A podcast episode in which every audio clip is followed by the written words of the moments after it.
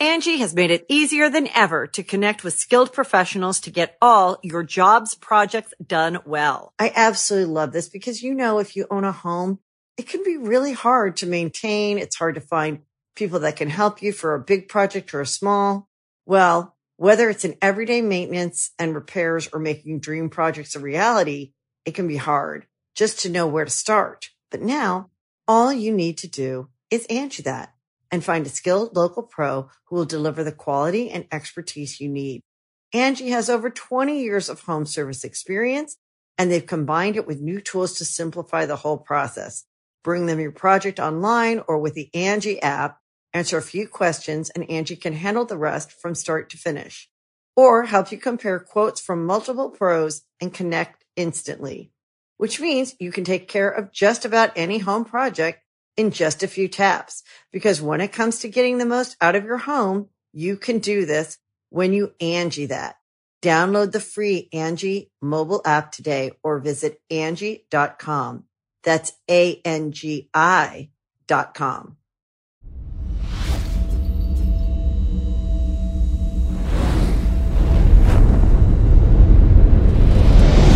Greetings, humans. You have entered the command zone your destination for all aspects of Elder Dragon Highlander. Enjoy your stay. Oh, the weather outside is frightful, and these cards are so delightful.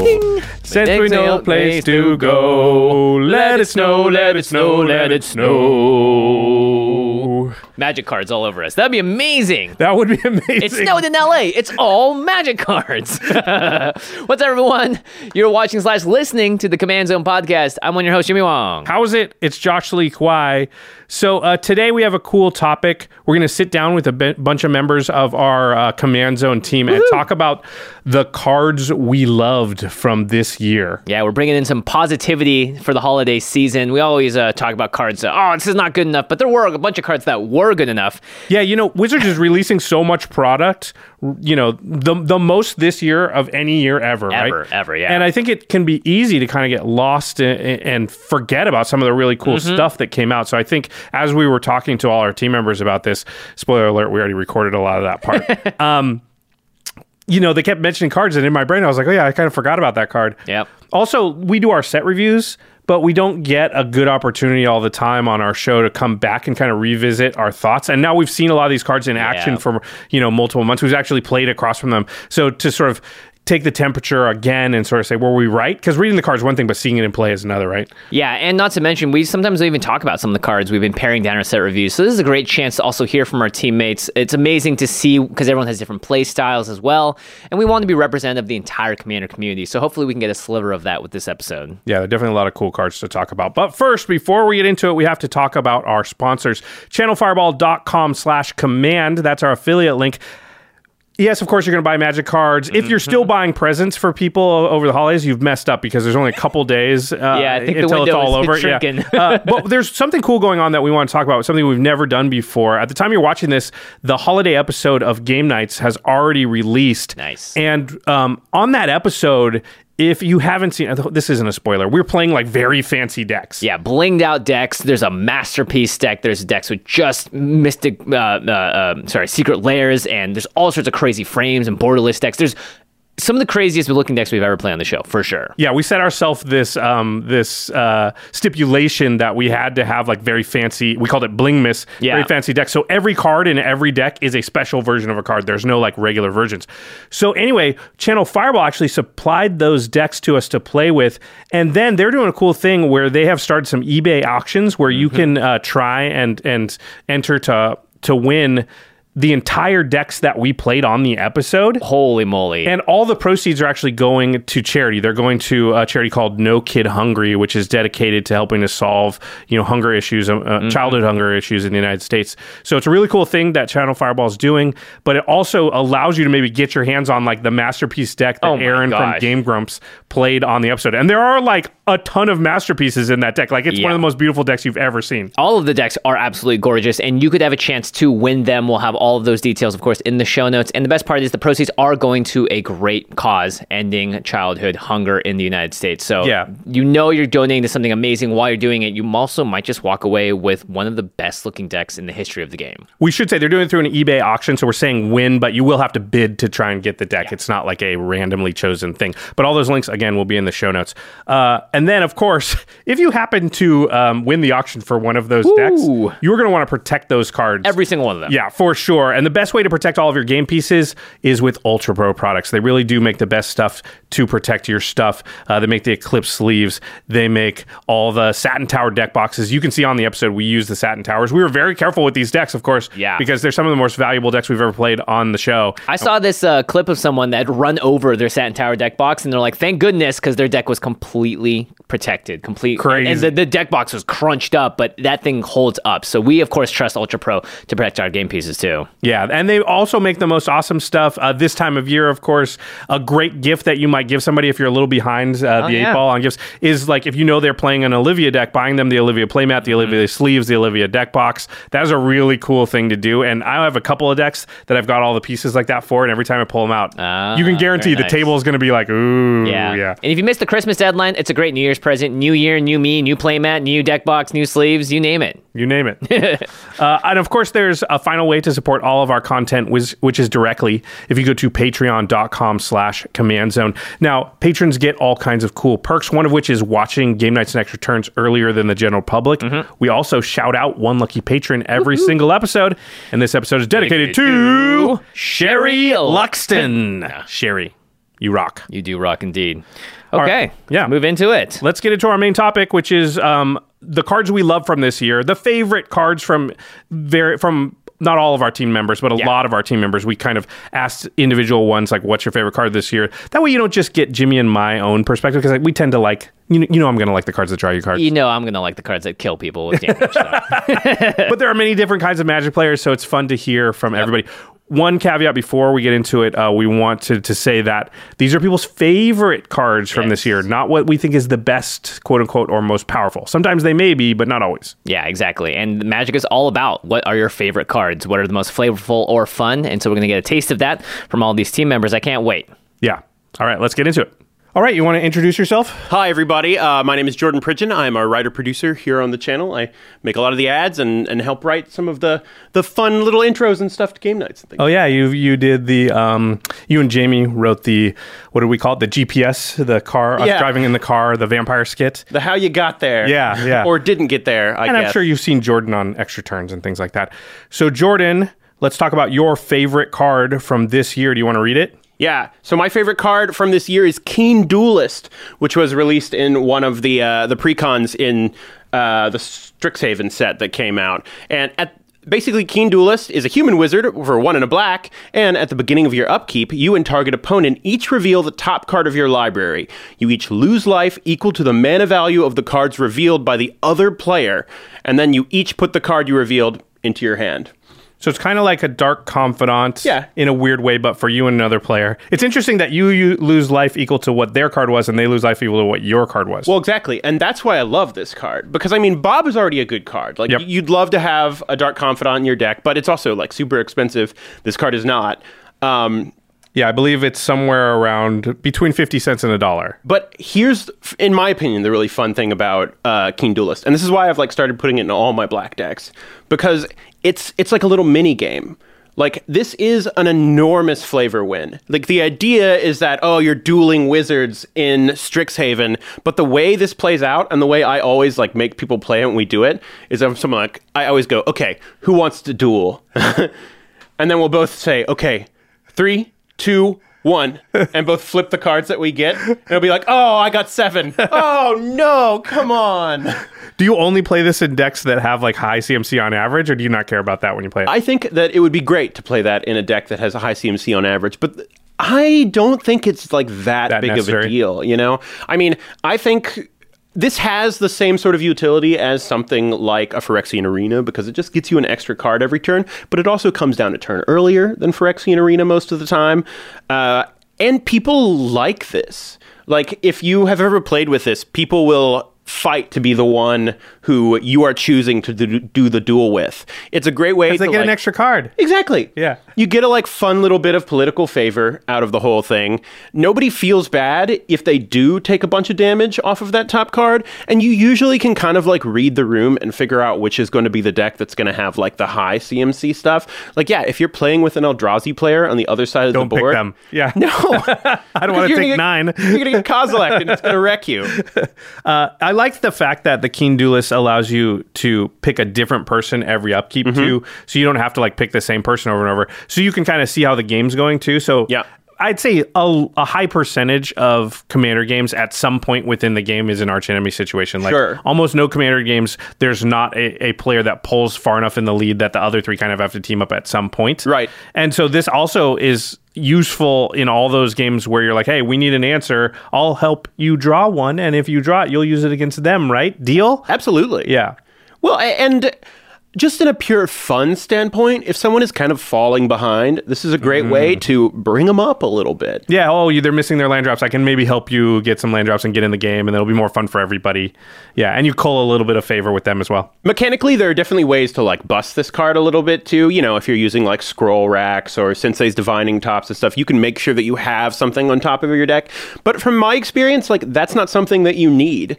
If you have it, it'll just be better. But yeah. yeah. And anything that doubles the amount of cards you're going to draw or whatever. Oh, no, this is put it into your hand so that you don't actually draw that card. Yeah, That's it's not actually a draw, which can hmm. matter. Maybe it gets around the Nekusars and the things like that. Of, Yeah, yeah okay. exactly. If someone has a consecrated sphinx on the board, it does not draw them a whole Four more of cards. going on there. Yeah, that could be good too. Oh, Yeah. This is a cool one. It's a very Jordan card. I know you like political stuff. I I love political stuff. I, I love things that like have little interactions and fun like that. And it also just like I think it's a testament to how amazing and cool and fascinating Magic the Gathering and Commander is It a game that you can have little mini games within the game, you know? Yeah. There are cards like Goblin Game, like Keen Duelist, all, all these uh, and like Wheel of Misfortune and stuff. Right. There's the coin flippy one too. Yeah. Like, yeah, yeah. So And that's yeah, fun. It's like hold on real quick. We're gonna do this little thing. Someone's gonna take some damage, and we'll continue with the game. Yeah. Very cool. Very cool. Thank you. All right, and now I'm here with Lady Danger. Hi. Lady Danger is uh, one of our editors here at the Command Zone, and uh, moving into an art director role. I'm very excited. So you're responsible for the cool set that we have, and all the cool sets you see on all, of our stuff. Yeah, all the cool sets you've seen since like Strixhaven. Speaking of Strixhaven, Yeah. wow, good segue. I know. Your favorite card is from Strixhaven. Yes. Do you want to read it? yeah. So my favorite card is Culling Ritual. It's two, a black and a green sorcery. Destroy each non-land permanent with mana value two or less. Add black or green for each permanent destroyed this way. I gotta be honest. I have been hosed by this card many times since Strixhaven came out. Um, yeah, it always seems to destroy like I don't know. Feels like fifty things off my board every time. I think it's a sleeper card. I think like it came out, everybody got hyped about it, and then everybody has since forgotten about it. I haven't forgotten And I mean, to no surprise, I've picked a Witherbloom Golgari card. That's actually true. I didn't even think about that. but it's actually so so so good so you can utilize it early game if you're like everybody's kind of ahead of you and they're playing mana rocks and they've got their signets out and you're like oh well, i don't really have it but you've you got just enough mana to play it and you just destroy everybody else's stuff and then you get to put about a big banger out it, when with all of the mana that you gain from it Yeah, the mana you gain, I think, is a part that about the card that's easy to miss. Mm-hmm. And it's it sort of harkens a little bit to me in my mind to like Vandal Blast, but often it takes your whole turn to Vandal Blast. And so if there's only two or three things to get, you don't often want to cast Vandal Blast because it's like I'm gonna spend my whole turn. Yes, I'll destroy three things, but it just d- feels like then I do nothing and then I pass the turn and they get to repopulate the board before Yeah. I do. Whereas Culling Ritual is often like destroy like three or four things, mm-hmm. but then it's almost like it was free because I get all that mana back. Exactly. You get to utilize that mana immediately. And like I play my Korvold deck. Everybody knows my Korvold deck here. It's We not all know it. Yep. it's not broken. But a card like this in mid game where I've populated a ton of tokens out and I can use them as sack fodder, so I automatically get a benefit from that. Plus destroy everybody else's stuff. And while you're not going to get their big cards, you are possibly going to get pieces of like stacks pieces and things like that, which can really slow somebody down. And nine times out of 10, if you put this down and you resolve it and you get a good chunk of mana, you're probably going to win the game. It, the other really cool thing is it's great in other formats. Like it's good in Commander, but you can also use it in like Modern or Pioneer, and it was even good in Standard. Yeah, because in those formats, there's actually a lot of most things are two uh, mana value or less. I almost said CMC. Uh, I like what you said there, and actually in Korvold, I could see situations where you don't even sack your stuff because you're just like, I, I get a mana per thing Mm-hmm. that dies, so it turns into a Phyrexian uh, altar almost, uh, and then you just go straight into like a Torment of hellfire. I've had this happen to me where Oh, somebody's yes. like, boom. Kill everything, get 30 mana, Torment of hellfire. And also, all the stuff got destroyed, so you don't have anything to like sacrifice You to the Torment of hellfire. Left. So you're just done. I also like that it's in green because one of the things that hurts the most when you get Culling Ritualed is it takes all your mana rocks. Yes. So all the signets are gone, the Sol Rings are gone, everything like that. So it can set you all your ramp back. But because you're playing green by definition, if you have this card in your deck, Yeah. a lot of your ramp is lands. Yeah, so which you, don't have to worry about it. yeah, so you're like, oh, I sacked my Sakura Tribe Elder and I played a Rampant Growth and into a Cultivate into this.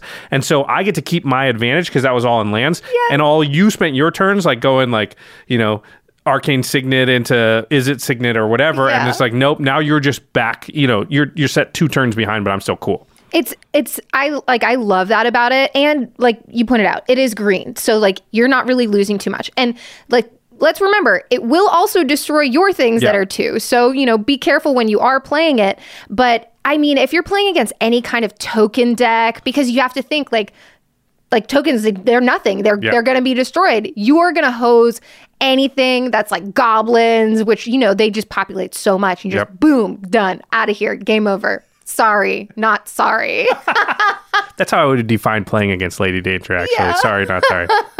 all right, really good pick. Culling Ritual. Take a look at it if you're not already playing in your decks. oh and it's cheap it's only like three bucks so you should pick it up channelfireball.com slash command. good, good plug.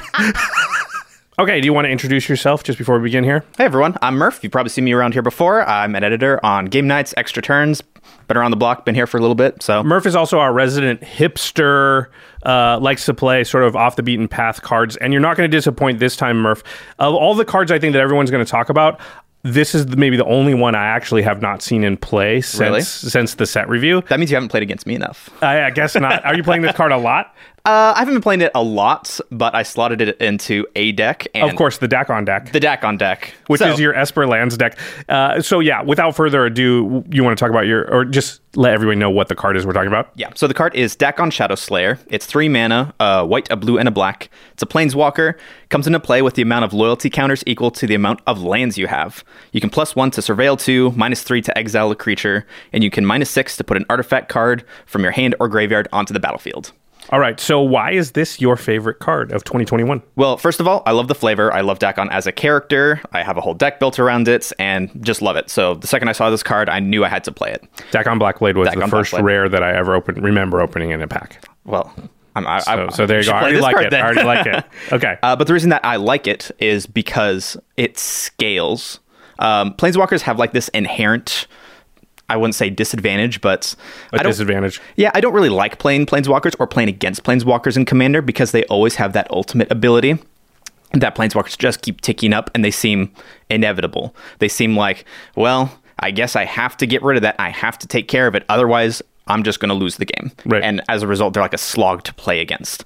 But with Dakkon, um, he has the ability to come in with the amount of loyalty counters equal to the number of lands you have. So you play him early game. He's not a huge threat. He only comes in with like maybe three loyalty or something. You can blow up a creature, maybe get some surveil value.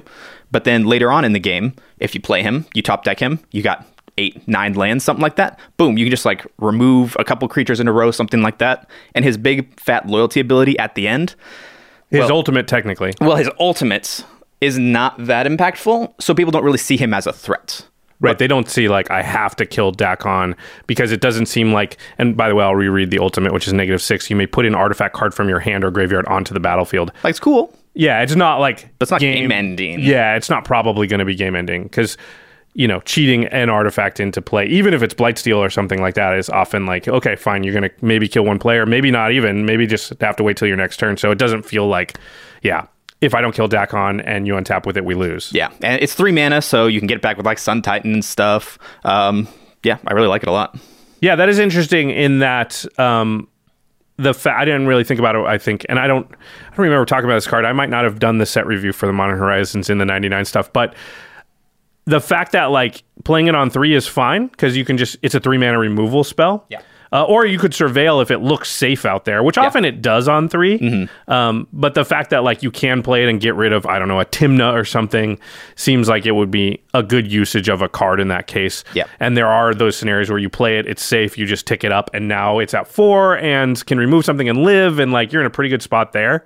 And then later in the game, like turn six, seven, eight, now it actually is a you know regrowth effect for well better than regrowth I suppose Definitely better than regrowth. yeah like a resurrection effect for an artifact Yeah. or you know cheat something into play so basically says well whatever the highest cost artifact in your hand is it's only going to cost three mana because that's what Dakkon costs Yeah.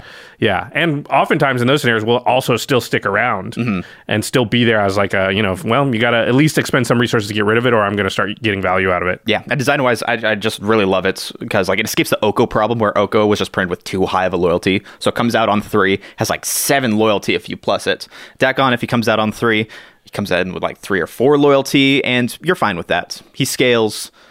I do like how the surveillability works with its minus six too. So Yeah. again, if it's safe, you're probably going to play this in decks that like are going to use their graveyard in some way. Yeah. Uh, not many people have a lands Esper lands deck like you do, True, Murph. So but I like that because it's only three mana, it can fit in a lot of control decks because control decks relatively want to play a lot of lands, relatively want to play a lot of mana, and so Dakkon's just pretty good in those types of decks at any point in the game. I think.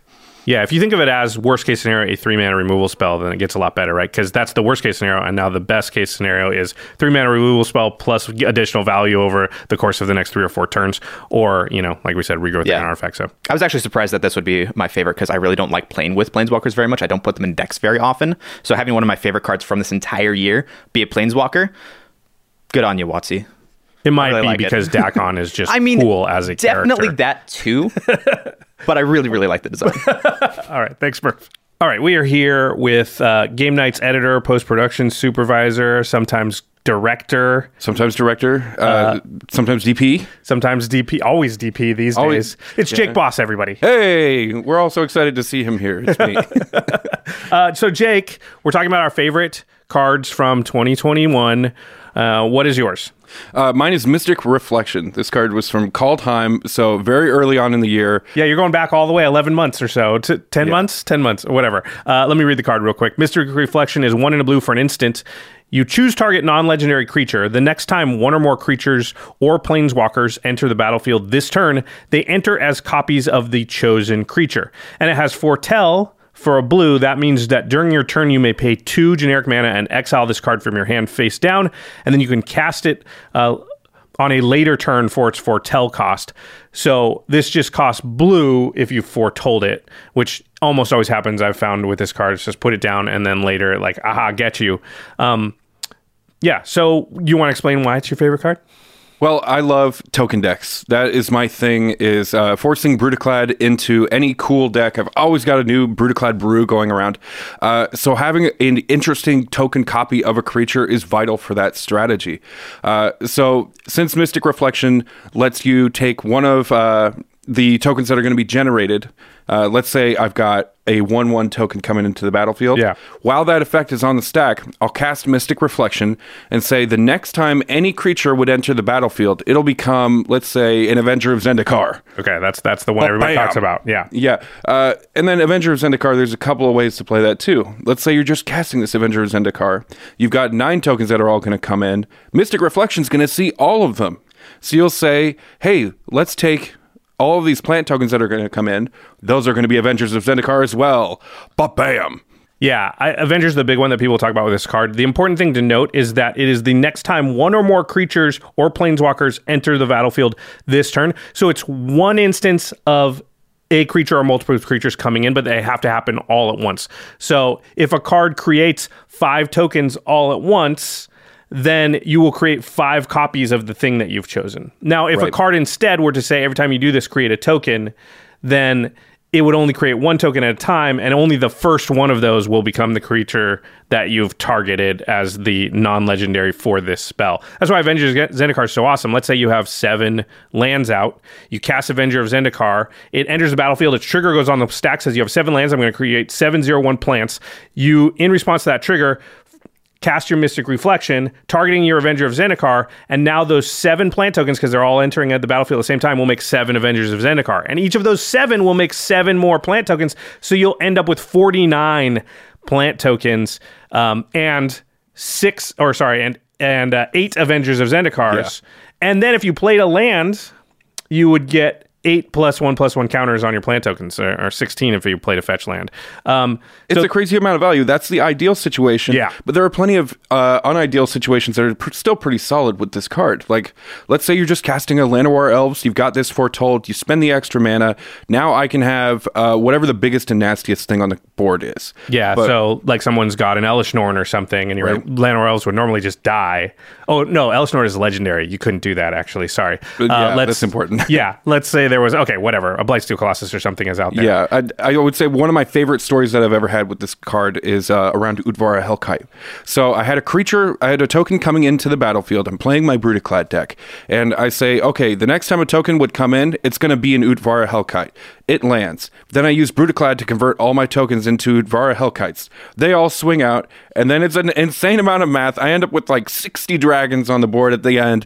Like, this card is just nuts. And that's only when you're using it on your side uh, to benefit you. Right. There are plenty of great ways to hose your opponent. Let's say Josh is casting an Ulamog, and I say, wait a second, Mystic Reflection. The next time a creature would enter, it's going to be a copy of a zero one plant token.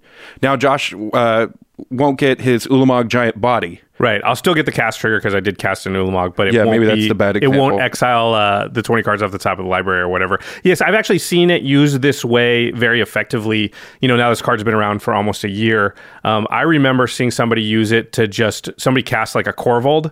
And it was their commander, Mm-hmm. but it was going to be like one of those turns where they already had everything set up, and it was looking like, oh, you cast Korvold, you draw a million cards, do the Korvold thing. It'll take twenty minutes, but we're all going to die probably. Right. And the person said, "Nah, Mystic Reflection. I'm just going to turn that Korvold into, you know, the I think it was a Vile Smasher was on the t- no, no, that's not Lendry. It was uh, Birds of Paradise or something. Yeah. it was something that just didn't matter. And like, yeah, the person could sack their token and get it back to the command zone, but now they couldn't recast it, and like it basically saved the whole table. Uh, It sort of worked as a removal spell in that instance. Yeah, yeah. Because easily when you remove something, you could just send it back to the command zone. When you change that permanent to something else, uh, that kind of gets around it. It's like a pseudo tuck type effect where we're just hosing our opponents a little extra for playing Korvold. Yeah, for sure. I mean, Korvold's got a lot of sack outlets, but if it's a deck that doesn't, then it could easily just be like, well, okay, crap, now I have this copy of this creature, a Birds of Paradise, and like, yeah, it's a little bit of value to me, but I actually have trouble getting that creature killed and mm-hmm. to get back to my command zone if I don't have a sack outlet and I'm not a deck that has a lot of those. So it Mystic Reflection does a lot of work in a lot of different ways. I really like it. Yeah, it's a solid card, and it's I think it's a reasonable price. So if you're not playing it, you know, think about it. It's easy to forget about these cards, especially from the beginning of the year. So much stuff has come out. Yeah. So I like revisiting this. Also, we talk about cards. We, we said this in the intro, but we talk about cards on the show in the context of like set reviews, and then we rarely have a chance to go back and revisit and be like, how did how is this card actually played out now that we've oh, seen yeah. it, you know, in the wild a number of times? And this card's definitely, in many different ways, been useful, and I think you know deserves a place in a lot of decks. Yeah. I, I, one last thing, the foretell cost on it. I think it's great to have uh, many foretell cards that are good in Commander. Uh, like, let's say it's it could be a Doomskar. Right. It could be a Mystic Reflection. Like, you don't necessarily foretell something and they know exactly what's coming. So, Yeah. Although if they're in blue and not in white, then I'm a Yeah, Mystic you know- reflection is what I'm guessing. Yeah. But sometimes there's just not a lot you can do about it. But I think it, it kind of makes it a fun part of the game, you know? for It's sure. a fun experience. So, All right, thanks, Jake. All right, and now I am here with the fabulous Ashlyn Rose. Hey everyone! Ashlyn is the our brand manager here Yes. at the Command Zone. But you have a favorite card from 2021 that you want to talk about. Yes, I do, and that card is Pest Infestation. Ooh, let me read it real quick. It's uh, a green mana and XX. So XX green for a sorcery. Destroy up to X target artifacts and or enchantments, and then you create twice X one one black and green pest creature tokens. With whenever this creature dies, you gain one life. It's a little bit confusing when I read it that way. Uh, let's say X is equal to two. That means this spell will cost you five total mana. You'll destroy up to two artifacts and or enchantments, and then make four pest creature tokens. Yes. Okay. Get- there's a lot that happens with There's this. a lot of math involved in this card. Yeah. is. It is up to, so you do not have to have, if you were able to make X is equal to seven or something, if you had a ton of mana, um, it- you don't have to have seven artifacts or enchantments on the battlefield to make you you know you would be like I'm going to destroy whatever's out there and then I'll but I want 14 pest Yes. tokens. Yeah, okay. You still you still get them. Yeah. And it's glorious. And it's glorious. So At why least is for this your me. favorite card? Yeah. Uh, so this is my favorite card right now, just because uh, I the when you play with a card that you didn't think would be as uh, satisfying as it is. And then it's super satisfying to play with. And like every time I've drawn it, it's just been like, yes.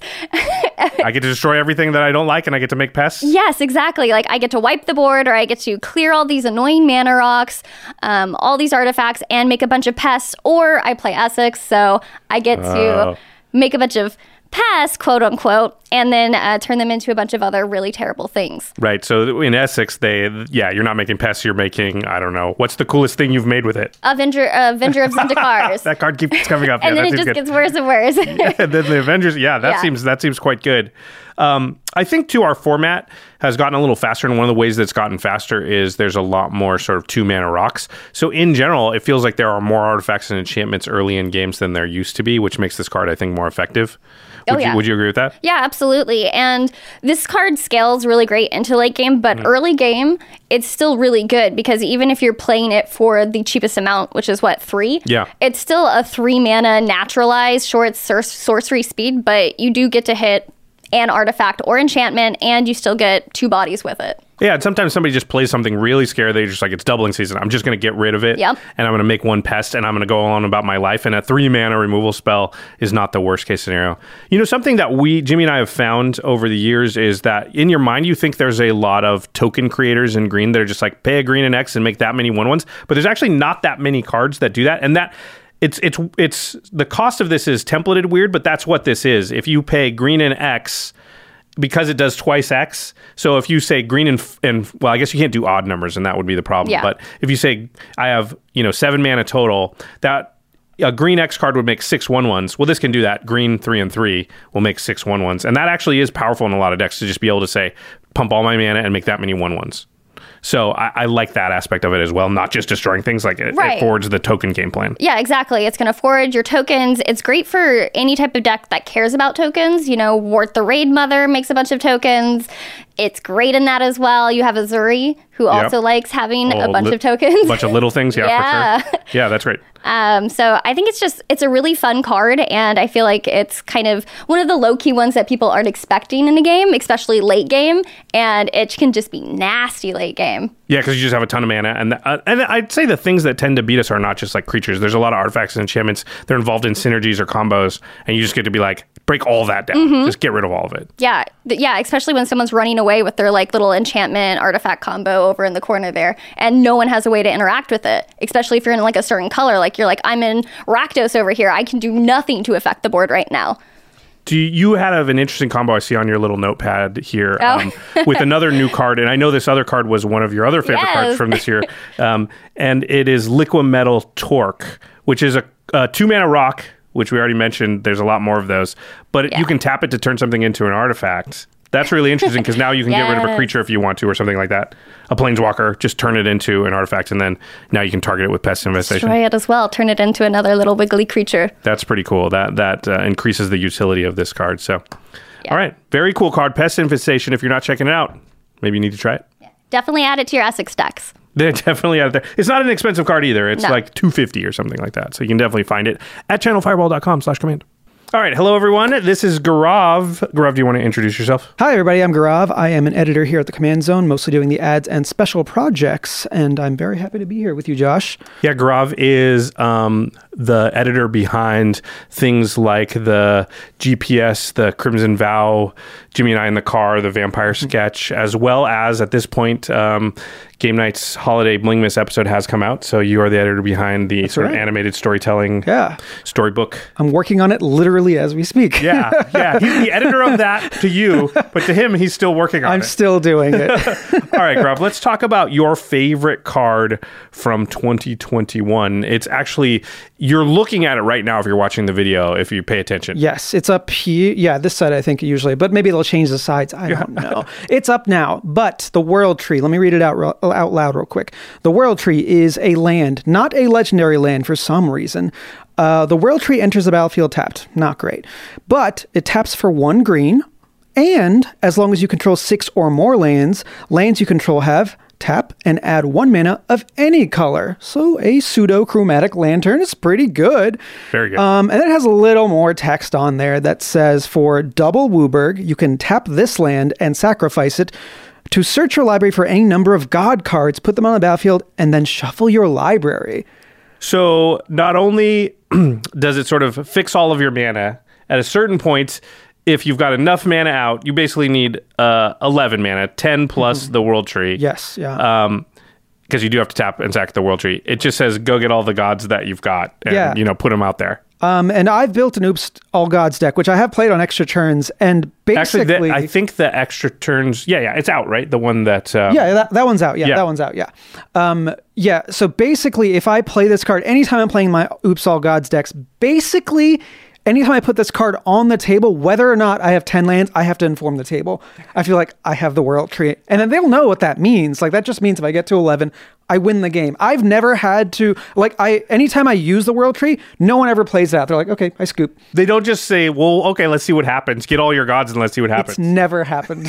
They always How many gods do you have in the deck? Like 35 or something. Okay. Like there's a lot. There's a That lot in fair. there. Yeah. So unless Do any like, of those gods give the other gods haste? I guess Xenagos would. uh, Xenagos would, but there's also um, Purphoros. So if I, as soon as I get Purphoros out, they start activating each other, and then it Well, they all enter for- at the same time, so they would enter as creatures because you would have the Right. devotion, and so they, it would just kill everyone at that point just from Purphoros. Just from Purphoros alone, it would do a, a ton of damage. But at, at that point, yeah, you basically win the game. But I've never had to play it out, so I actually don't know. I assume I win, and they're nice enough to let me win. But um, Um, yeah, this card is amazing because in any five color deck, gods or not, you probably want this card. Like it's fixing your mana after six lands. Like that's very good. yeah, I would say I'd say it's worth playing just for that. Yeah, in yeah. five color decks, maybe even four color decks. Yeah, um, I know most people are kind of down on Chromatic Lantern or whatever, but this is a pseudo Chromatic Lantern in the land slot. It's good. Yeah, I think Chromatic Lantern, I'm one of the people that's down on it. The reason that I'm down on it is because it's an inefficient card to play outside of that effect. It's not that that effect is not something you would want, it's that I don't believe that three mana on a rock is worth that effect. So the fact fine. that this comes in a land, that I think changes the equation totally and mm-hmm. makes it so that, like, can I play a couple of tapped lands in my five color deck? Yes, I can. In fact, I'll often play a tri land or two, Yeah. maybe three or four even in a five color deck. So I would replace a tri land with this. And this just basically says, hey, once I get to turn five or six, you know, because I have green in there, I'm probably going to Yep. ramp out an extra land. Now I don't have to worry about my colors, and I think that's worth it. Yeah, exactly. And even if you're not playing gods, like you can still uh, threaten cards in your deck, like changelings. Like you can pull all the changelings in your deck because this triggers that. Like th- that's still very good. Yep. Even if you have like three or four, that's three or four creatures out on the board just for you. Like that's great.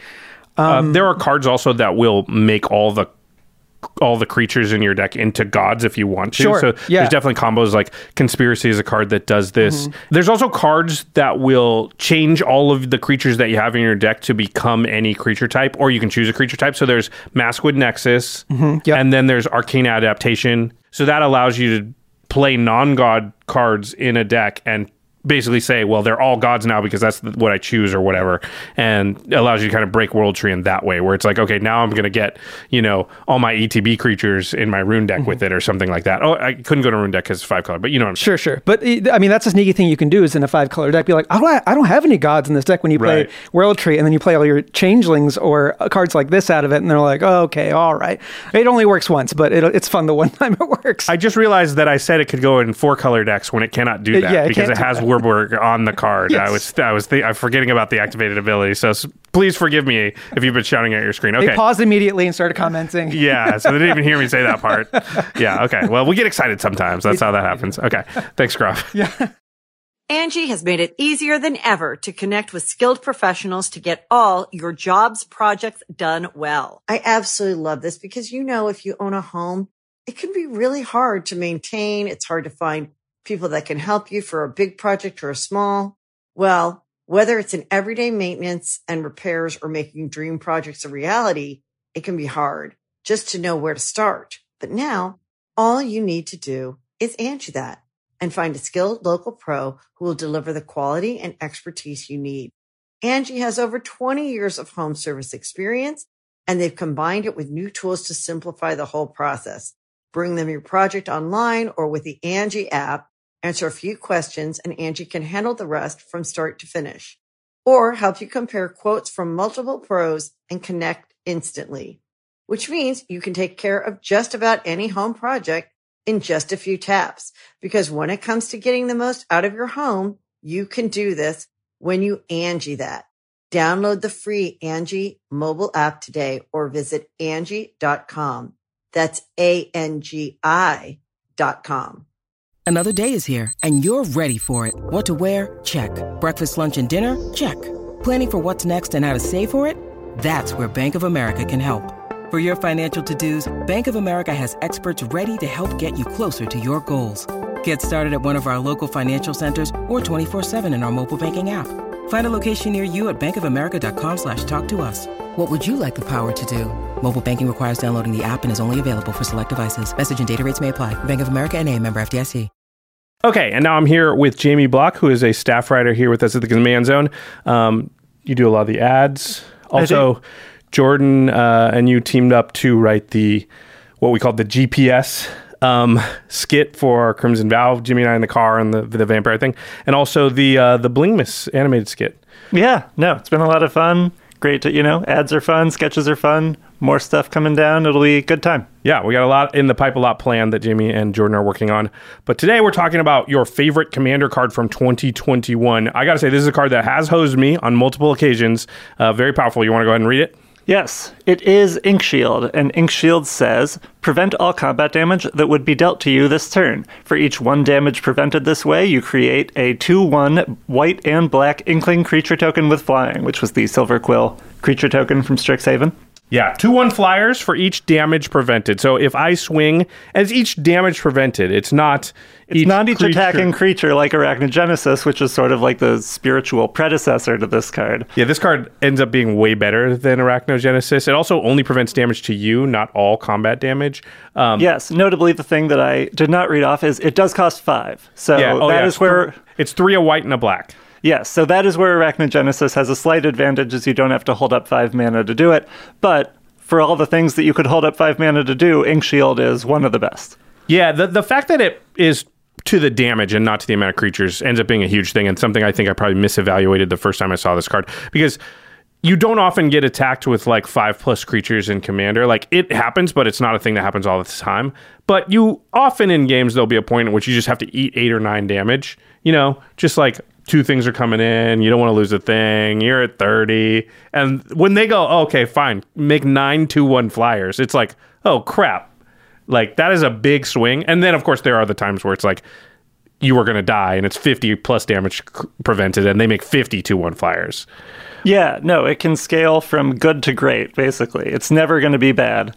The one bad situation with this card, maybe, is you leave it up because you're excited because you think you're going to get attacked, and then maybe you get attacked for three. Right. And it's just does not, like, it does uh, not do you do it or not? Exactly. Yeah, have you been caught in those situations where I mean you have to play injured or play, you know, you have to sort of I think you have to do some table posturing to really maximize this card, which might be fun. Yeah, I mean, it sets up sort of a kind of deal that has become my favorite to make recently. Whereas if you do blank, I will kill that other player. Uh, so I recently had a game where someone could attack someone for 20. And I said, if you attack me for 20, I'll kill this other person. Uh, I didn't say how exactly. Right. Some people might have guessed, but uh, but it worked. And you know the the sort of key thing to be sneaky about there is you don't mention in addition to killing that other person, one turn later I'll probably kill Right, the I'll other two of you.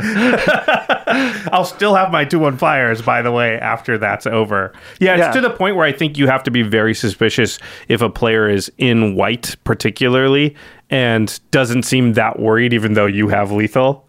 Yeah, Yeah. absolutely. I mean, in addition to this card, there's Selfless Squire, which is sort of another spiritual predecessor to this card, in that it's another one that counts the amount of damage prevented, but that just gives you one big creature, whereas all these two ones flying are much better. But to sort of go back and answer the question of has it ever been stranded? Yes. Uh, but sort of the deck that I run it in, where it sort of fits the best, I have it in a couple decks.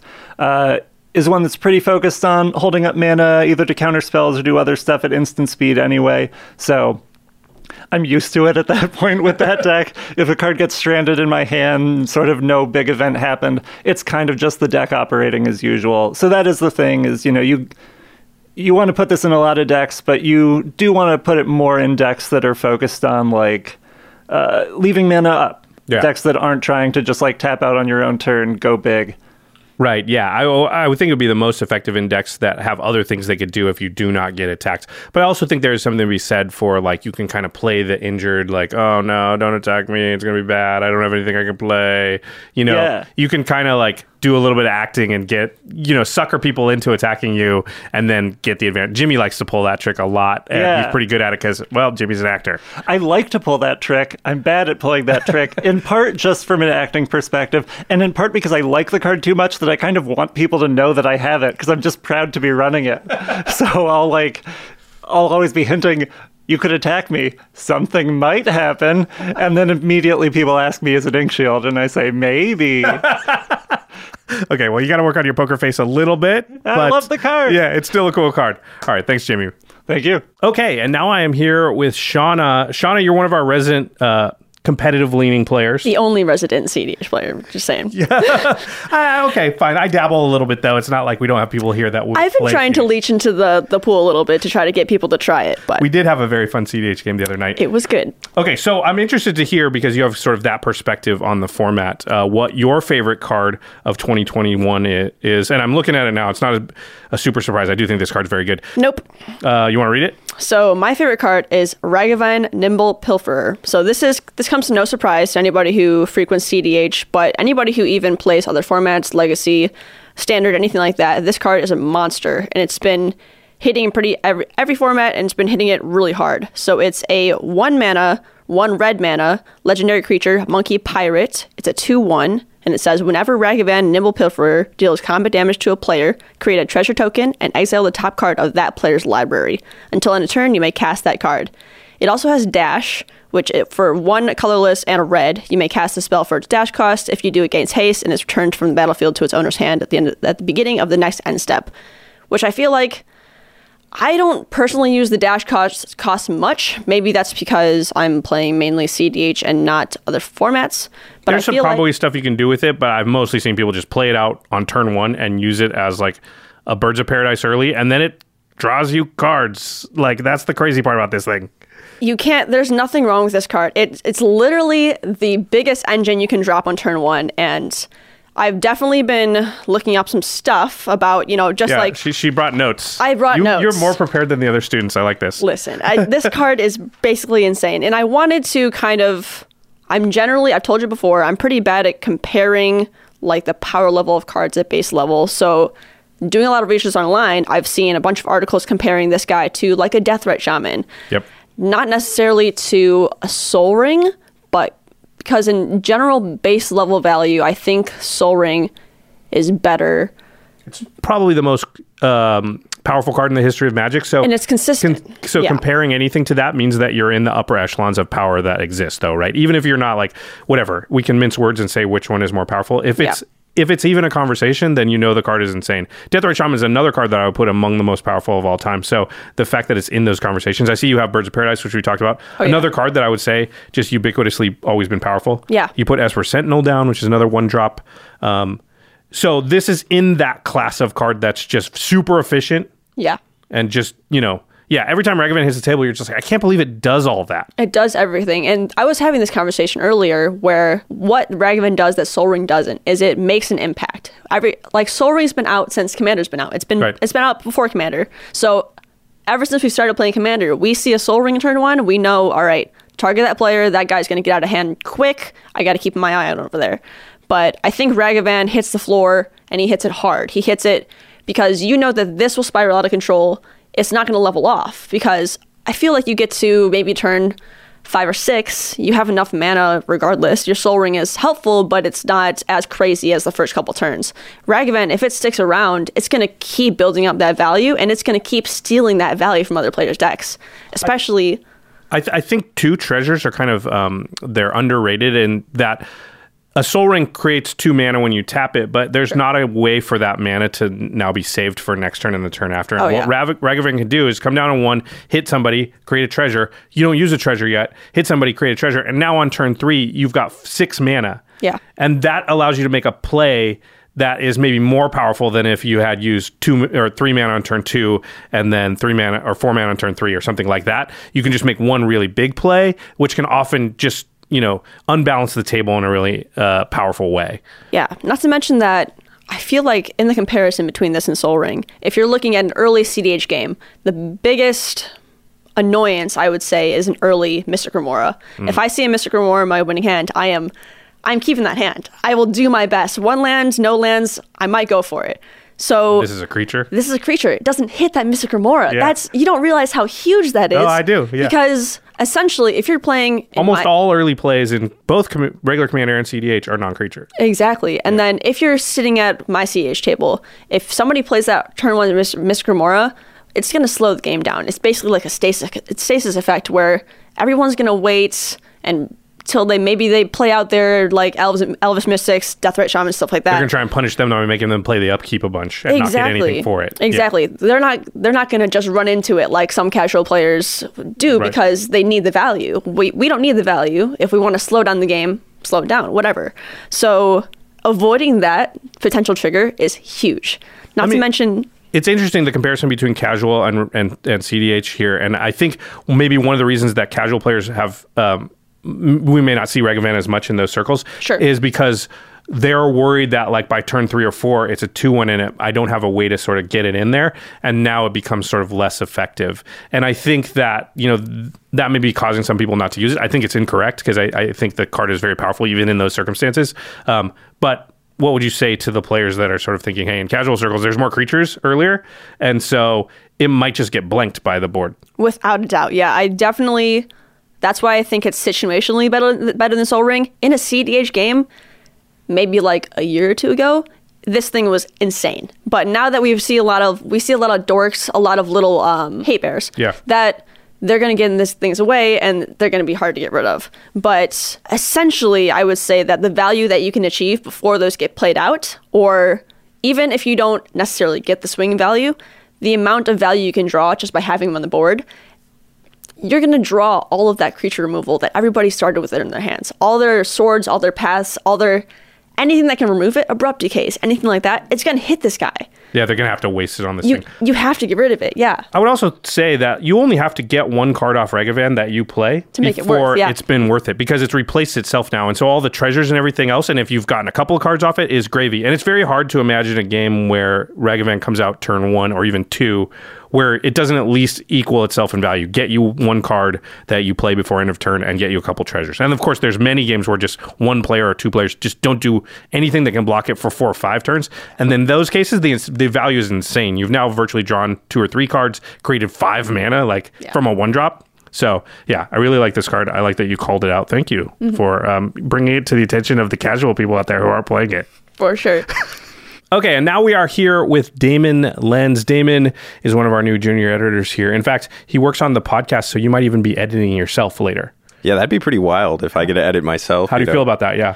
Uh, I'm pretty excited for that. Uh, I will say something that I noticed. You actually warned me about this. You're gonna hate the on. sound of your own voice. Exactly. I hate the sound of my voice, and I'm like, I, d- I hope I don't sound like that in real life, but apparently here I am. is how you sound, Damon. I, I hate to tell you, but one good thing: the more you do this, the less you care about the sound of your own voice. I've gotten used to the sound of my voice coming through speakers, so don't worry, it gets better. Fair enough. I look forward to that. Okay, let's uh, talk about your favorite card from 2021. Do you want to read it? You you are an overachiever. You actually brought the card. Here we are, right here. Oh, you bought a fancy version of it. Yeah, too. that's right. All right, what is it? We got Sword of Hearth and Home. Yeah, so a it's a one. three mana artifact equipment, two to equip. The equipped creature gets plus two plus two, has protection from white and from green.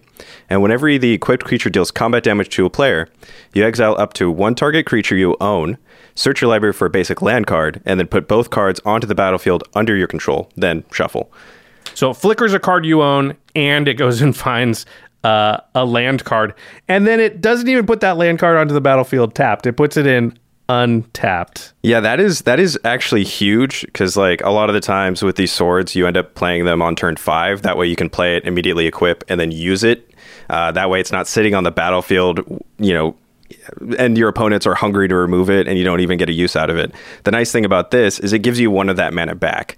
Uh, so if you have uh, Ponder, Preordain, any Swords of the Plowshares. swords, any of the plethora of one drops that we play. Swan Song. Yep, you can play it on that turn, or you know, if you end up playing it on a later turn, then that's just an additional mana that you get to use that turn.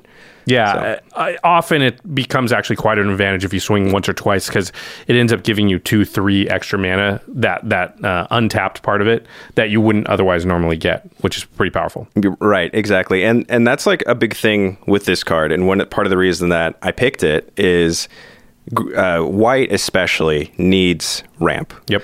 That is that is something that we've talked about many times on the show. That's something that the players have been asking Wizards for, and this is a great non-green way to ramp. Any color can get access to this because the artifact is colorless, and it's just a consistent ramp spell. It's very similar to Sword of the Animist in that way. Uh, that one's two to play, two to equip, plus one, plus one, and then and it gives you the land on attack, whereas this is combat damage.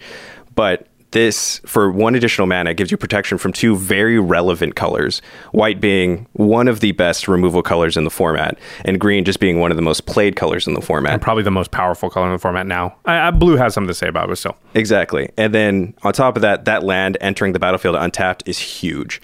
Um, there is also a little sneaky upside with the blink. It does say own, not control. So you can actually steal back your creatures if your opponent steals it.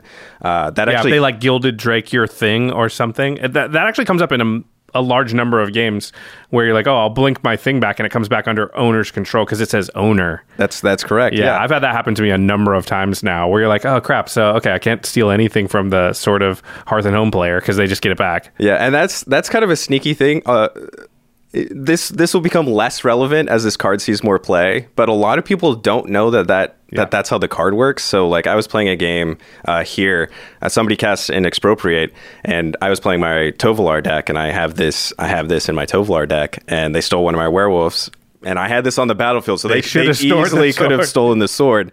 Didn't realize. So then the very next rotation, I'm just like equip, attack. Hey, I want my werewolf back, and it was just it was a beautiful thing. Because usually it says controller, not owner. So it's a, it's an interesting, and that's how Magic works. These little one word changes change the card vastly. Um, the, that protection from green and white I find to be very powerful too, because it just often allows you. There's one player that just is only has green creatures, only has white creatures, and you can just get in for free. So you know you're going to get in there. So it, it kind of mitigates the fact that the difference between Sword of the Animist is on attack and this is on combat damage tends to be not that hard to get in with any of the swords because they all give protection from two colors, and you can usually find a way to make that mean you're unblockable. Yeah, I actually uh, came prepared with some uh, additional research just Oh, so. I can actually like support that thought. So out of the top 10 commanders according to EDH Rec, 9 out of 10 of them are green and or white. So, So have at least one of those colors. exactly. Uh, or if not both. Or both, yeah. And then out of the top 100 commanders on EDH Rec, 75 per, uh, 75 of them are green and or white. It's mostly the green that's doing the heavy lifting there. Exactly. But still, that just means like this is going to make you unblockable a large percentage of the time. And 75%, 75 of them, meaning there's, and there's, you know, most of us play uh, four player commander. exactly. I mean, there's going to be one player at the table almost always that's in at least one of those colors. So, Right, and and you get to pick on them at the least. Right. It's it's honestly great. I've I've yet to have a, a game where that protection was not relevant. Um, and even an, an additional side research thing I did. So looking at EDH Rec at the top removal spells, out of the top 10, eight of them are green or white. Wow. So that your creature is fairly safe. Um, From I mean, most of the main removal that's being used. Exactly, because white is one of the biggest removal spells, as I mentioned earlier, and then green even has some heavy hitters. Now, a lot of those removal spells can't hit the sword, but at least you're protecting your creature, and that's one additional step that a player has to make. All right, one last question before we go here. On the the um, the leaderboards or the ranking of the sort ofs, where do you think Hearth the Home sits? Ooh, that is a really good question. Uh, for me, I probably put it at. I probably put it between two and three, and so the top one I think is Sword of Feast and Famine. It's hard to get past that. Yeah, yeah. very hard to get past that. The one that I I kind of go back and Fire forth Ice? on is fire and ice. Exactly. I think There I are- would put Hearth and Home above it, so I would put it at number two. Okay. So that's I think that putting the land into play is just very powerful, and the blinking is almost always useful in some way. Very few decks don't have a a good ETB target for it, and just the side benefit of being able to get stuff back that's been stolen.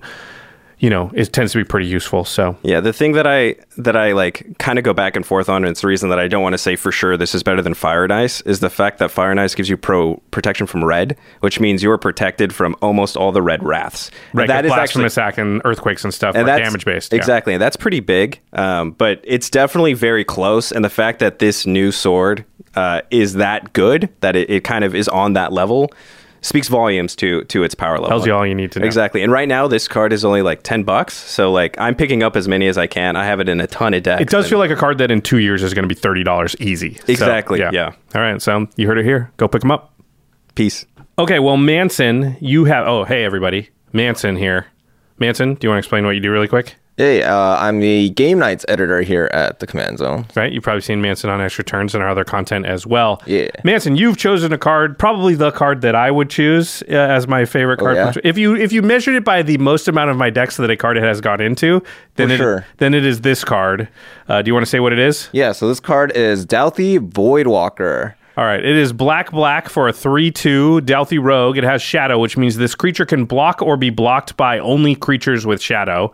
It says if a card would be put into an opponent's graveyard from anywhere, instead exile it with a void counter on it. And then you can tap and sacrifice the Dauthi Voidwalker and choose an exiled card an opponent owns with a void counter on it. You may play it this turn without paying its mana cost. Why is it your favorite card, Manson? Well, it's one of the most powerful cards I think that got released uh, in Magic this year, right? Yeah, I think it's up there with other cards we'll probably talk about at some other point on this. it's it, it it might get my vote for the most powerful card of the, of the year. Um, it's definitely up there. Yeah, for sure. And like, uh, there's like a lot of combos I think that um, people have been using it with, um, you know, with like wheel effects or something. Yeah, so if you wheel with this out, um, then none of the stuff from your opponents will go to their graveyard. It'll just get exiled because it says if a card would be put into an opponent's graveyard from anywhere, instead exile with a void counter on it. That's kind of one of the big things I think about this card is like you you exile things with void counters on it and then they're they're exiled like there's you know you you might be able to cash this in and cast one of them but the rest of them are just exiled you know forever Forever, yeah. so that's kind of a big deal because it can just shut off certain decks Yeah, for sure. Yeah. Just the, the Tacton Graveyard Hate shut down, I know a lot of decks. Yeah there are so many graveyard decks in the format now i mean i have a lot of decks where this just hits the table i'm like oh my deck it, it doesn't work anymore like i have to kill that thing before i can continue to do anything else Yeah, the funny part is though, it also works good in graveyard decks in itself because if you do, because it has the sacrifice outlet. Yep. So you just sacrifice it and then be able to reanimate it again and do it all over again. Yeah, because of the void counters that it puts on are it just checks does a card have void counters on it. It doesn't really care actually like a lot of cards do if it, you know, exiled it before or not. It just says do those things have void counters. So you actually have access to all the cards that were void countered with it earlier. Previously, yeah. Even though it died and it's now coming back. And it says opponents.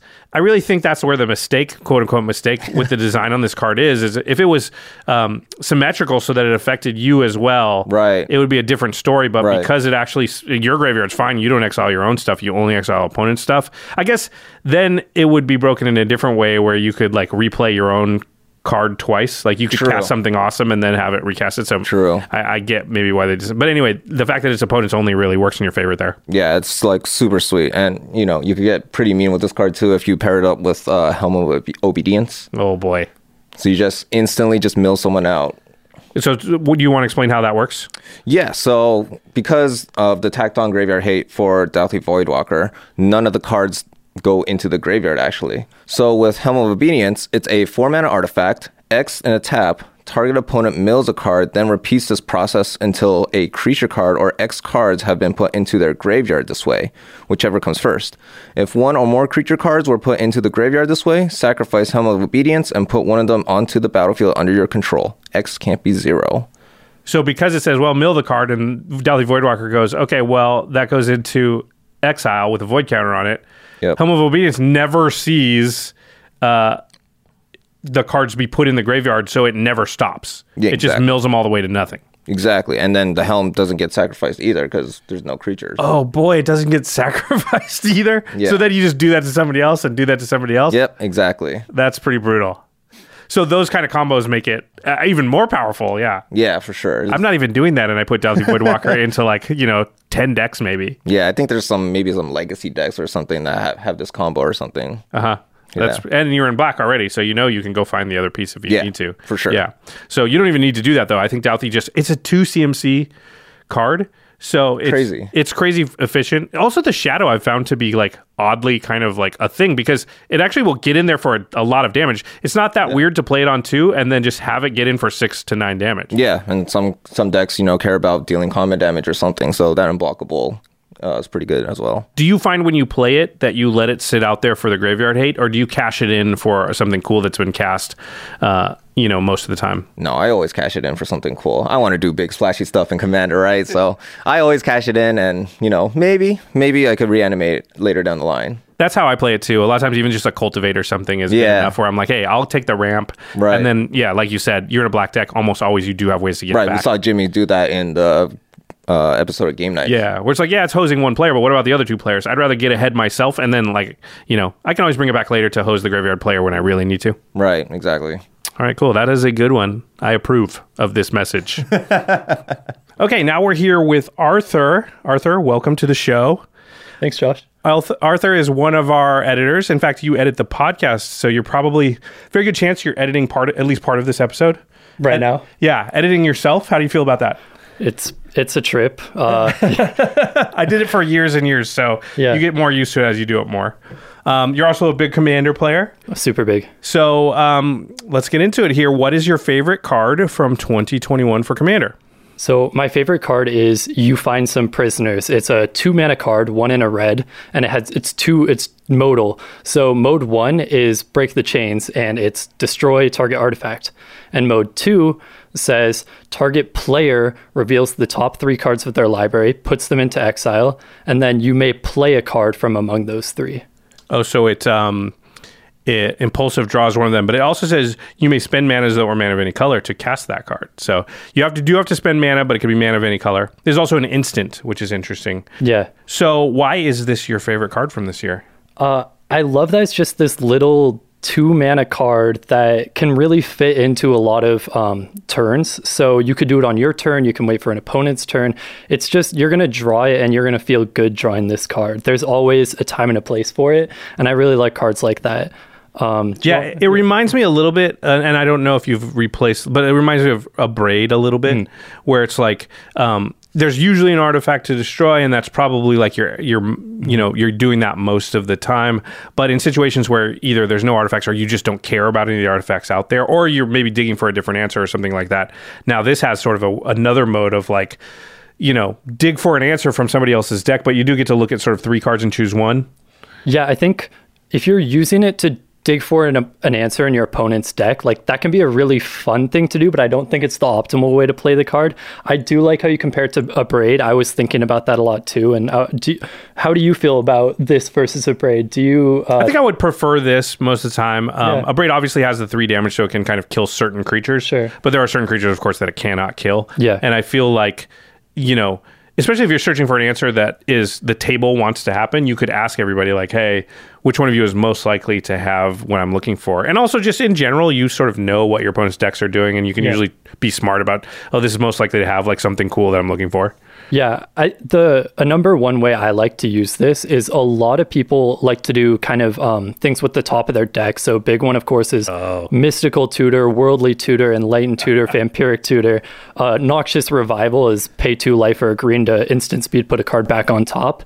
Uh, I don't like to be this guy, but if someone's about to win a game, put their win con on top of their deck, even says Sensei's divining top, like rearrange it a bit.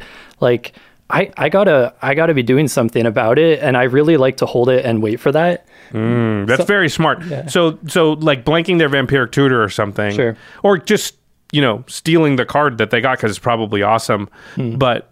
But also just like, hey, you tu- you vampiric tutor for something, and I'm just going to exile the top three cards of your library, and now it's as if you just basically wasted your tutor. It's not going to do anything. Yeah, you know. I don't feel bad if they're tutoring. Why would you feel Okay. bad about yeah, that? Yeah, exactly. Yeah.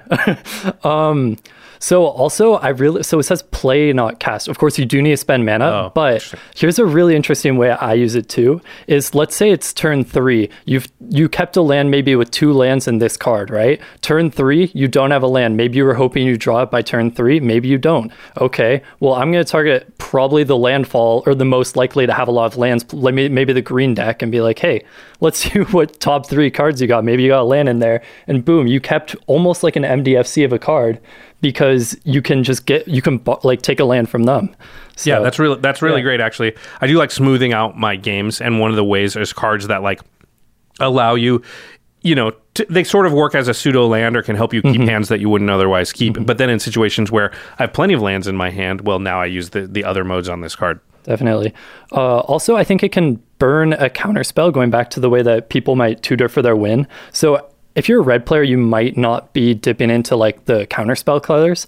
And so, let's say there's a really crazy stack going on and you know that they're setting up for a win. Maybe you just throw this out. You're like, hey, I know that you have the counter spell. I can't counter what they're doing, but I can do this, which will stop their tutor. So if I do this to burn their counterspell, then you can put it the like nail in the coffin and help out with this stack here. So, in desperation, yeah. you could even target the, uh, a counterspell player and hopefully Definitely. get a counterspell on their top Yeah. three cards that maybe you can, will allow you to interact on a complicated stack. Yeah. Very cool. Yeah, I like this card. It, it definitely feels like it has a lot of flexibility. A card that I think um, kind of flew under the radar for a lot of people. I never, I never really thought about it until now. Yeah, there's a lot of stuff you can do with this card. It's really great. It's like the bread and butter of a deck. You put it in there, you're always going to feel good drawing it. I've got it in all my red decks. It's just a great time. A lot of red cards popping up on this uh, f- uh, favorite cards of 2021. Yeah. Red, red's definitely coming up, up and coming. Let's go red. All right, thanks, Arthur. Yep. Bye. Okay, do you want to introduce yourself? Yeah, uh, I'm Truck. I am Josh's assistant here at the command zone. Um, I help around uh, around the office, get snacks, handle scheduling. Um, I've been learning a bit of editing too, so that's been a lot of fun. Truck does a little bit of everything. Help us on set, things Yep. like that. Yeah. Okay, Truck, what is your favorite card for Commander from 2021? Okay, my favorite card from this year is Tybalt's Trickery. It is one in a red for an instant to tar- uh, counter target spell. Choose one, two, or three at random. Its controller mills that many cards, then exiles cards from the top of their library until they exile a non land card with a different name than that spell. They may cast that card without paying its mana cost. They then put the exile cards back on the bottom of the library in a random order. A lot to take in there. Yeah. All right. So it counters a spell, but it kind of we've compared it to Chaos Warp a little bit, Sure. where they kind of get a random thing out of their deck instead Yeah. of the spell that they were casting. Exactly. All right. Why is this your favorite card? Okay, I should preface. I hate counterspells. counterspells are disgusting. I sit down to play Magic the Gathering, not to play less Magic the Gathering. But if you have to play a counterspell, play the funnest counterspell they've ever made. It's fun just because it's random and you don't know what the outcome is going to be. Exactly, right? Because so when obviously if you want to win the game, you should play counterspells. But it's such a feels bad moment when you're like, I just got this shiny new card. I'm gonna slam Bolas Citadel down, and then counterspell, counterspell, force of will, whatever. By the way, if someone's playing Bolas' Citadel, you should counter it. Okay, go. Help a brother out. So, but this one, at least you get like a consolation prize. Exactly. You get something. And, you know, sometimes it fizzles, but this is a hard rule of magic. Better players, top deck better. That's a hard rule of magic. Hard rule of magic. Better players. so- Don't tell Brian Kibler. um, okay, so yeah, I, I mean, this has been fun. I will say most of the times that I've seen it played, in that like it does stop something that was big and scary. Exactly. And but still, it's like, oh, what's going to happen? And sometimes the thing that's going to happen is still pretty good. So it's like, oh, like Yeah, but so the reason I like it is everyone like this is a card when you play it, everyone sits up and is like, "What's gonna happen? What is Tybalt's gonna get? Is it gonna get you a mana rock at turn eight? And you're like, "Dang it!" Or is it gonna get you like omnipotence or like um, Genesis Ultimatum? Um, there's also one very interesting um, interaction with this card, and if you've played a constructed format in the last year, historic, standard, modern, Yeah. um, where I think yeah, it's banned right now. Is you can counter your own spells with Tybalt's trickery, and in a non-singleton format, it's disgusting because you can build your deck around cheating out insanely powerful spells. But in Commander, it's pretty fair because you can't really make your entire deck like that. Right, like there's not a lot of commander decks that says like everything's in here is a 10 drop. Exactly. So I'm going to counter my own rampant growth and try and get, you know, hopefully get like something insane out of it. Yeah, so it, it gives you a lot of flexibility too, because like let's say it's turn eight, you top deck a mana rock, a rampant growth, you know, ramp spells, turn eight, not really that useful. You have a chance of turning it into any other spell in your deck. So it has a lot of versatility too. Interesting. Have you countered your own spells much in uh, Commander with this? Yes. Hon- honestly, a little bit of that is I just don't like countering things in general. So I will take counter spells out of my deck. The only counter spells I run are Tybalt's Trickery and like I opened a mana drain, so I almost run it like ramp, but What do you mean almost run it like ramp? I ramp? run it like ramp. I he play- runs it like mana drain. Yeah, so when I play mana drain in when I'm building my decks, I consider it ramp, not a counter spell. It makes me feel better. Yeah, th- that just goes to prove the things we can trick ourselves in our own mind about. Yeah. Um, okay. Yeah, that, I I would agree that I think a lot of people, if they played standard or historic or something, they hear you say Tybalt's trickery, they probably groaned a little bit. Yeah. But actually, in Commander, uh, as far as I've seen, it tends to not be a combo card or a card they're really synergizing with their own deck in a lot of ways. It's almost always. They might counter their own thing, but it is more of a coin flip as far as because you have to build decks that have mana rocks and things like that in there for the most part, so they can always hit something small. The combo thing is actually a really good point because like it matters a lot less because of how random this card is. But if you're playing this against like a CDH tuned deck, hmm. a lot of combo pieces don't do anything on their own. Yeah. So if you pull out like a walking ballista by itself, that's not too useful. But if you're playing against like truck over here running like vanilla five mana eight eights, oh Yeah, it is it's fine. such You a good counter whatever I'm doing because I have a lot of good things in my deck, and that wasn't like a game winning piece. It was just a big impactful thing. Yeah. So like it it rewards the kind of play. So you're just I trying to convince other people to play it against you. Exactly. That's next level thinking.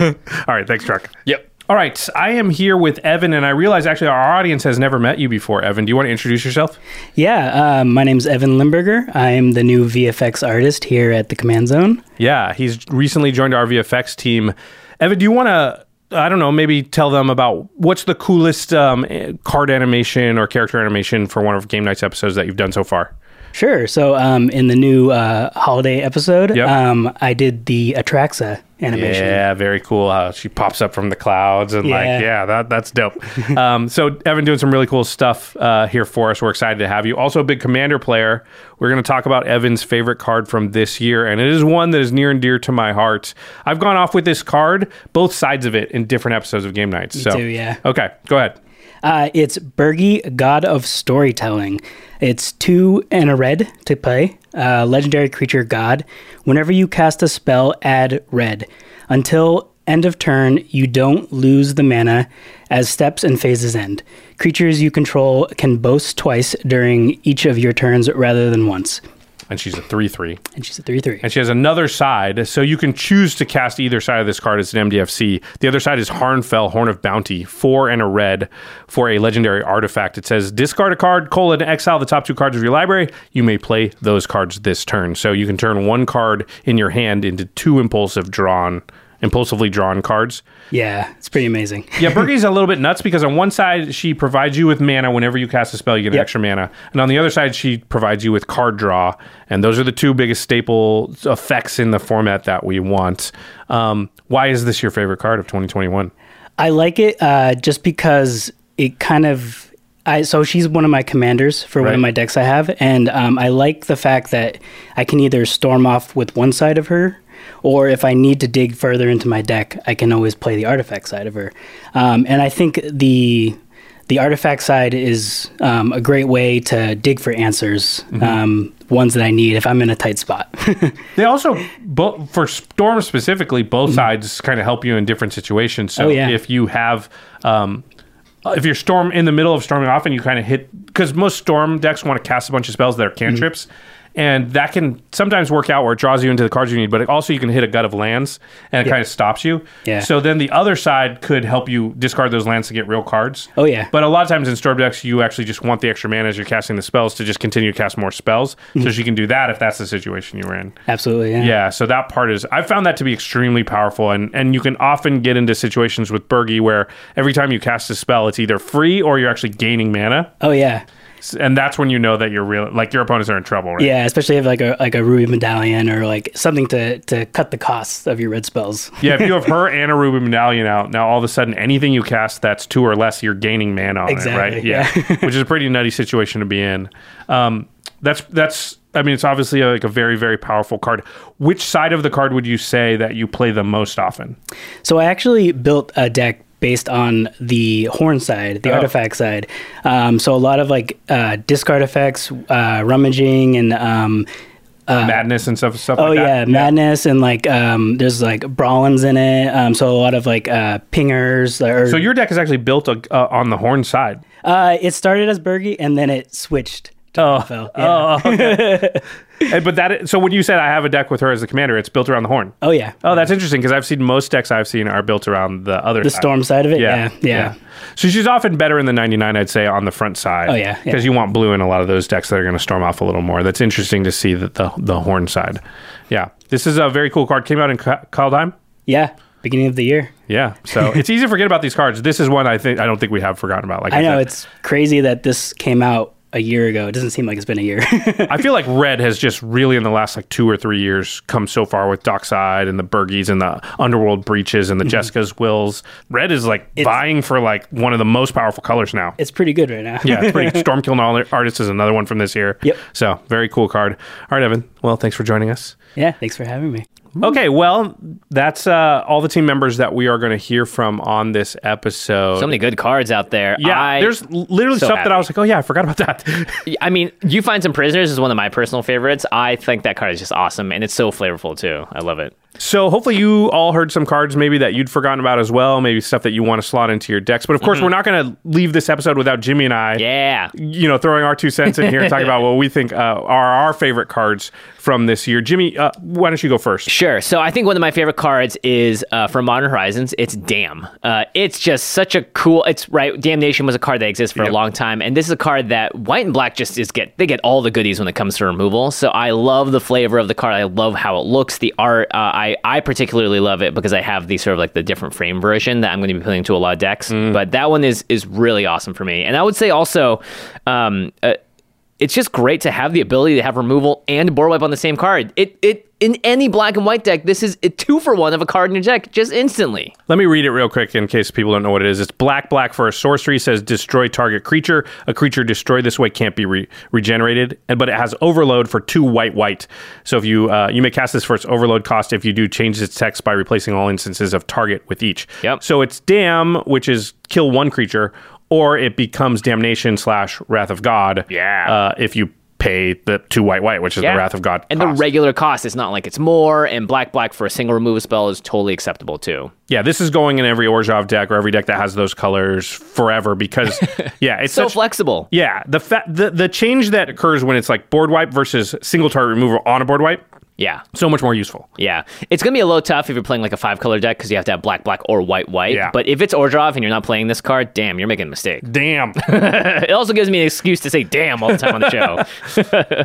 There are a lot of cards that I I considered here, and there's some honorable mentions from uh, our team members as Mhm. well. And I'll rattle off a few just so we don't forget about all of them. Meat Hook Massacre, another really good board wipe this year on an enchantment that turns into kind of a blood artist Blood thing. artist, it's kind of crazy. Yeah. Circle of Dreams Druid. This is a cradle, a, a Gaea's Cradle, Cradle. on a creature, and how we we haven't talked about it that much. It just shows how many cards came out this year. Um, there's Stormkiln Artist, which I found to be insane. Creates Yeah. a treasure token. We cast instants and sorceries. Urza Saga. What Bro. a powerhouse of a card. in every single format you can play it in, it's just like, hello, it's me, Urza Saga. yeah, would you like to go find your Sol Ring? Yes, yes, Yeah, I yeah, would. yeah. Uh, Archaeomancer's Map. Pretty good for white. Welcoming Vampire. These are two very good white cards. One is ramp and card draw. The other is just card draw. Um, Endurance is a card I've seen a lot, which you Oh, can yeah. flash in and get rid of people's graveyards and really hose graveyard strategies. And there's Totally. so many of those. None of those are the cards I'm going to name, so I totally cheated. I also want to shout out the new enemy slow, uh, fast lands or slow lands. Oh, Slow yeah. lands, slow lands. Yeah, just another perfect land for commander. Exactly what we need. Uh, so I'm going to say as mine though, uh, Esper Sentinel. Ah, big surprise there. Big Josh. surprise. It's The a card- white card. Just kidding. The card that draws cards. Uh, White has had a really good year when you consider Yeah. Esper Sentinel, Welcoming Vampire, Archaeomanc- Archaeomancer's Map, all Yeah. very strong staple-ish cards in White. I think we've been asking that for a long time. But Esper Sentinel stands above those other ones to me in that it's so efficient Mm-hmm. and it is just so good at doing what it does. I don't think it's equivalent to like uh, a Mystic Remora or a Rhystic Study in that. Um, it is only non-creature, but it also only costs one. and it's one time per- per turn as well. Yeah, so it's limited a little bit, but it does its job. It totally you play it and you're going to draw, you know, two, three, sometimes four, five, six cards off of it. And I think you know comparing it to those other cards can hurt how you really evaluate it um, The fact because that you can even compare it, I think, is a compliment. Right. Yeah. It's one mana, so it, it comes down early. It doesn't have a cumulative upkeep or anything like Yep. that. And it will draw you cards. I've never seen a game where Esper Sentinel gets played and just nobody draws any cards off of it. It does happen. People don't like removing it either. Right. And you're in white, so it's often easy to augment it. So put a sword on it or something. And now it's really hard to pay the cost, and then you're really going to draw some cards. So uh, I've just found that card to be excellent every time that it hits the table, whether it's on my battlefield or my opponent's.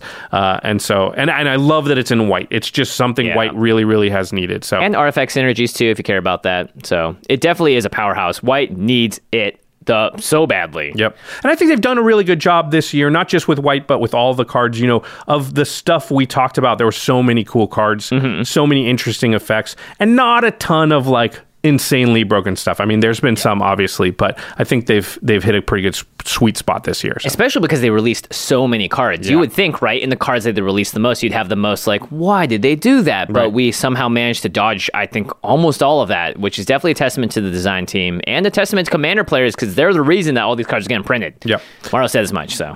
All right, to the listeners, what is your personal favorite card from 2021 for Commander? We'd love to hear in the comments. uh, as, you can agree with us or somebody on our team and one of the cards we said, but if you, especially if you have a card that was not mentioned at all on the show, we'd love to hear about it. Yeah, definitely. And if you want to pick up any of the cards that we talked about today, well, you better head on over to channelfireball.com slash command or use the code command at checkout.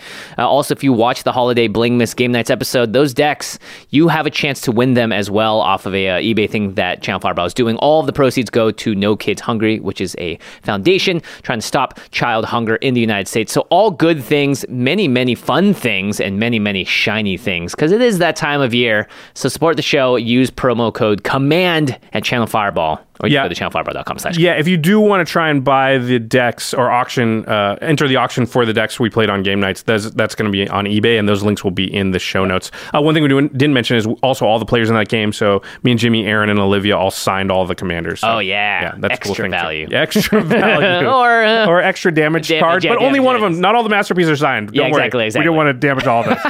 uh, and then, of course.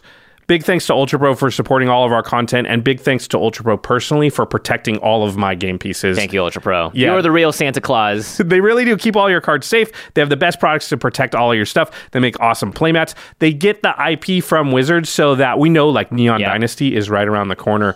So Neon Dynasty artworks from what little we've seen so far looks amazing. And you know they're going to have Playmats. sleeves, deck boxes with all of that stuff. They always do really make the coolest, coolest stuff. So mm-hmm. can't thank Ultra Pro enough for supporting all of our content. Yeah, protects it from snow and coal. Perfect for the holidays. Snow and coal. Yeah, exactly. Right, have you been a naughty boy, Jimmy? Uh, yeah, I played a lot of bad cards this year. That's probably why. All right, now it's time for the end step where we talk about something cool outside the world of magic. And we have something cool today. I'm excited for this one. I, I didn't even know it was out. Yeah, uh, well, I just talked to John a couple days ago, and that's how I found out. So, John Salmon, who uh, is an old friend of ours and even an older friend of Jimmy's, He was the DP for Video Game High School back in the day, and he's worked with us on some magic stuff here. Yep, Manzo. he's a cinematographer, director of photography, DOP, DP, depending on what region of the world you're in. Yeah. uh, very talented guy. Has helped um, shoot a lot of stuff here at Command Zone, like the uh, the tavern, Tavern for D and D D&D thing, the stuff, yeah. Strixhaven college videos. Mhm. Um, so John and Video Game High School, like you said. Um, so John a- actually worked on a documentary over the past couple of years, and it's it's really interesting because it's called Set. First of all, S E T, I think explanation mark. Mhm. It's on Discovery Plus, their streaming service, and it is about get this, sure. yeah, competitive table setting. Wait, I'm sorry, table setting? Yeah, so there's this like whole- what we have in front, like someone setting the table. Yeah, there's this whole like world, and I don't know if you've ever been to like a, a county fair or something. yeah. yeah. And they will have like the prize for the best like biggest potato and the, all kinds of stuff. Well, there's a section that's table setting. So people go and they set a table around a theme, and we're talking like plates, Oh. plates and silverware and everything, and they do it up like crazy, and they you know win prizes just like you know first, second, third, best in show, that kind of stuff. And um, so it follows around a lot of people who are kind of big in that world as they move towards a big fairground. Uh, Mm-hmm. It's like a big competition. yeah, exactly. Right, and it's right. it's fascinating. Uh, Wow. I, as I was watching it, you start off and you're like, these people are crazy, and then That's how most documentary like you're like, ah, I can't believe they're doing this. yeah, I was watching with my girlfriend, and you know, of course, we're like laughing kind of Yeah. at the people, and I, you know, it's a little shameful to admit, but that's just human nature. But then, you know, five or ten minutes in, I'm like, you know what?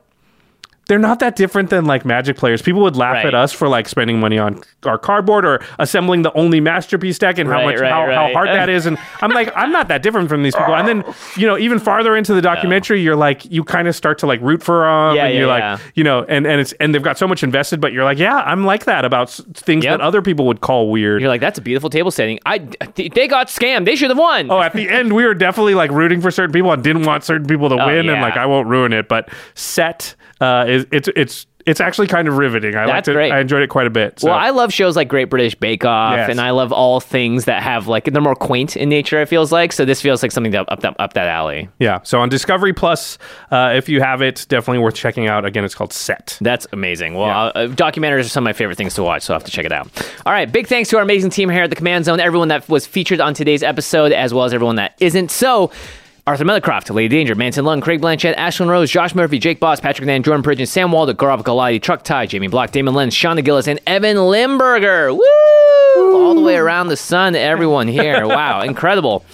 Thanks, everyone. We appreciate you all. And big thanks, as always, to Jeffrey Palmer. He does the living card animations that often start, uh, that always start our show on youtube.com slash the Command Zone podcast and sometimes behind us here on set. Yeah, you can find Jeffrey on Twitter at Living Cards MTG. And just want to say a big happy holidays to Yay. everyone out there. Uh, we will be having uh, another episode next week, but then it'll be New Year's. And then uh, I'm excited for what 2022 is going to bring. It'll be a big one. Stay warm, stay safe, and keep your loved ones close by. Peace. Bye, everyone.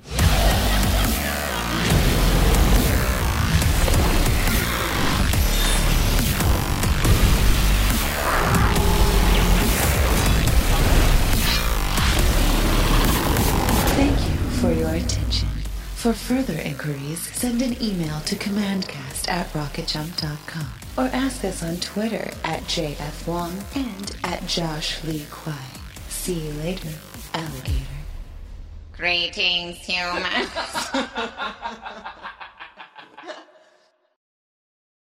Angi has made it easier than ever to connect with skilled professionals to get all your jobs projects done well. I absolutely love this because, you know, if you own a home, it can be really hard to maintain. It's hard to find people that can help you for a big project or a small.